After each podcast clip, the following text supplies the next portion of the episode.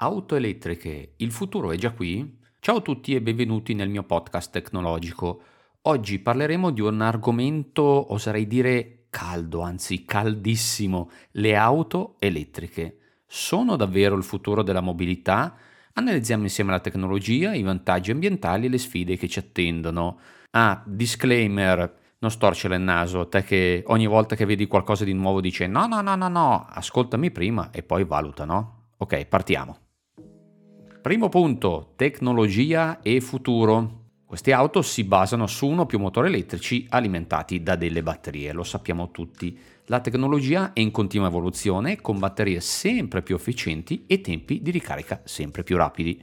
L'autonomia è un fattore chiave, con modelli che superano ormai i 500 km con una singola ricarica. E qui dico, chi è che fa 500 km al giorno? Lo 0, qualcosa per cento in Italia. Già vi ho dato un'idea. Andiamo avanti. Perché possono essere il futuro? Beh, prima di tutto offrono diversi vantaggi. La riduzione dell'inquinamento atmosferico, non producono emissioni di gas di scarico come la CO2, l'NOx, responsabili di smog e problemi respiratori. Minore inquinamento acustico, il motore elettrico è molto silenzioso, migliorando la qualità di vita nelle città. Pensiamo a quanto rumore c'è nelle grandi città. L'efficienza energetica, convertono l'energia elettrica in movimento in modo più efficiente rispetto ai motori a combustione interna. Il loro rendimento è maggiore del 90%, mentre quelle a combustione arrivano al massimo al 22%. Non ti sembra interessante? Mm, poi magari valutiamo anche il discorso dei consumi, eh? visto che la benzina continua a aumentare. Minori costi di manutenzione. Infatti questa tipologia di auto ha meno componenti meccaniche e quindi richiede meno manutenzione. Leggevo che per quanto riguarda ad esempio Tesla, molto famosa, la manutenzione è praticamente quasi uguale a zero. Niente cinghie da cambiare, niente frizioni, i ceppi dei freni te li dimentichi, eccetera, eccetera, eccetera. PS, hai pensato quanto spendi di manutenzione nel periodo di vita della tua auto normale, non so, 7, 8, 10 anni? Ecco, fai il calcolo e poi falli diventare zero. Pensa quanti soldi vai a guadagnare. Adesso invece voglio parlare con te del confronto di emissioni e inquinamento, perché questo è un tema molto importante e molto dibattuto. Quindi le auto elettriche sono decisamente più pulite rispetto alle auto a combustione interna non producono emissioni di gas di scarico e quindi non contribuiscono all'inquinamento atmosferico locale. Tuttavia, la produzione di batterie per le auto elettriche può avere un impatto ambientale significativo. È importante quindi che la produzione sia alimentata da fonti rinnovabili per minimizzare l'impatto complessivo. Secondo uno studio del 2020 dell'International Council of Clean Transportation, il costo di produzione di un'auto elettrica è ancora più alto di quello di un'auto a benzina o diesel la differenza è principalmente dovuta al costo della batteria, ovviamente. Il costo però è in costante calo e si prevede che entro 3-4 anni sia paritario con i costi dei motori a combustione. Allora di lì quelli che dicono eh ma costa troppo non avranno più alibi. Le auto elettriche non producono emissioni di gas di scarico, il che significa che non contribuiscono all'inquinamento atmosferico locale e al cambiamento climatico durante l'utilizzo. Ricordatevi la produzione di energia con le rinnovabili, eh, perché sennò poi questo discorso non sta in piedi. Invece le auto a combustione interna producono CO2 e altri gas serra durante il loro utilizzo. Si è parlato nei mesi scorsi tanto di tutto l'inquinamento che c'è nella nostra bella pianura padana, Pensiamoci un attimino, ok?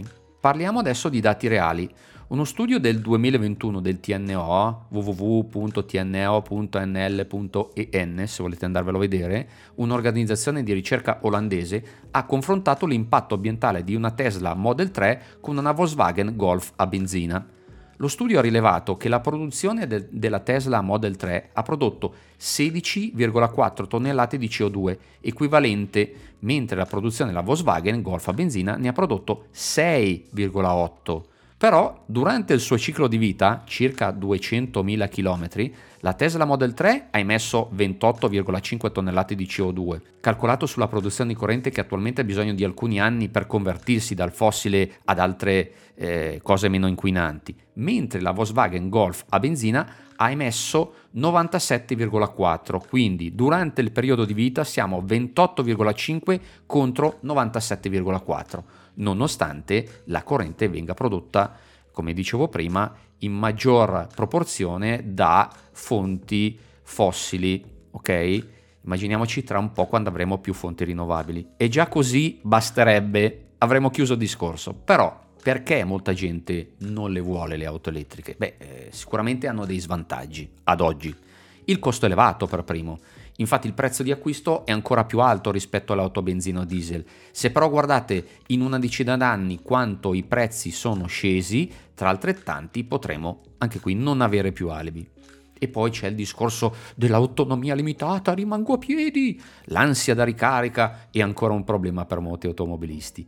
E anche qui si può aspettare qualche anno, per l'amor di Dio, non è che le dovete comprare oggi, ma comunque vedendo come si stanno evolvendo gli studi di batterie differenti, ci siamo quasi. Infatti le tecnologie cobalt free e nickel free si pensa che diventeranno dominanti nel giro di 5, 6, 7 anni. E poi c'è l'infrastruttura di ricarica in fase di sviluppo la rete di colonnine di ricarica è ancora in crescita, soprattutto in alcune zone. Che poi questa affermazione è data dalla finta paura di rimanere a piedi, come dicevo prima. Se pensate che prendendo un dato molto piccolo, quindi nel 2021, che è già un po' di tempo fa, in un anno solo, quindi da 2020 e da 2021, sono aumentate le colonnine normali del 35% e quelle super fast di Tesla e anche altre marche del 45% in un anno. Al 31 dicembre 2023 avevamo 5.068 punti di ricarica. E non dimentico il fatto che spesso per andare a lavoro o per fare un viaggio che in media in Italia non supera giornalmente i 50 km non si debba ricaricare il 100% l'auto. Ecco che quei numeri diventano molto rassicuranti e anche questo alibi sicuramente cade. Poi c'è il discorso dell'inquinamento e cambiamento di approccio, tanto per concludere, perché lo sappiamo tutti che dobbiamo cambiare il nostro approccio nei confronti del pianeta. L'inquinamento atmosferico è un problema serio che minaccia la salute di tutti noi.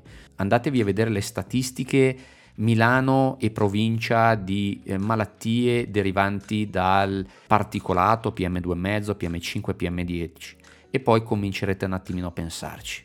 Le auto elettriche possono essere una parte importante della soluzione, ma non sono l'unica, dobbiamo anche ridurre il nostro consumo di energia, utilizzare fonti rinnovabili e migliorare i sistemi di trasporto pubblico. In conclusione, dobbiamo sicuramente cambiare il nostro approccio nei confronti del pianeta. Eh?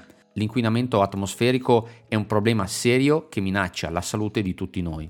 Quindi le auto elettriche possono essere una parte importante della soluzione. Ovviamente non è l'unica, dobbiamo cercare di ridurre il nostro consumo di energia, perché tante volte ne consumiamo così senza senso, e eh, ovviamente dobbiamo aumentare l'utilizzo di fonti rinnovabili e migliorare i sistemi di trasporto pubblico. Guardiamo certi pullman in certe grandi città, quando sgasano non è molto rassicurante quello che vediamo, no? Quindi Diciamocelo, le auto elettriche oggi non sono perfette, ma rappresentano un passo importante verso un futuro più sostenibile. È importante valutare i pro e i contro per capire se sono adatte alle nostre esigenze. Certo, siamo all'inizio di un cambiamento che sicuramente sarà difficile, io in tante puntate ne ho già parlato, quando si è di fronte a un cambiamento ci sono quelli che sono un po' refrattari no, al cambiamento, però sappiamo qual è la dimensione da prendere e qual è soprattutto la direzione. Con questo io ho concluso, vi rimando alla prossima puntata, un abbraccio a tutti da Massimo.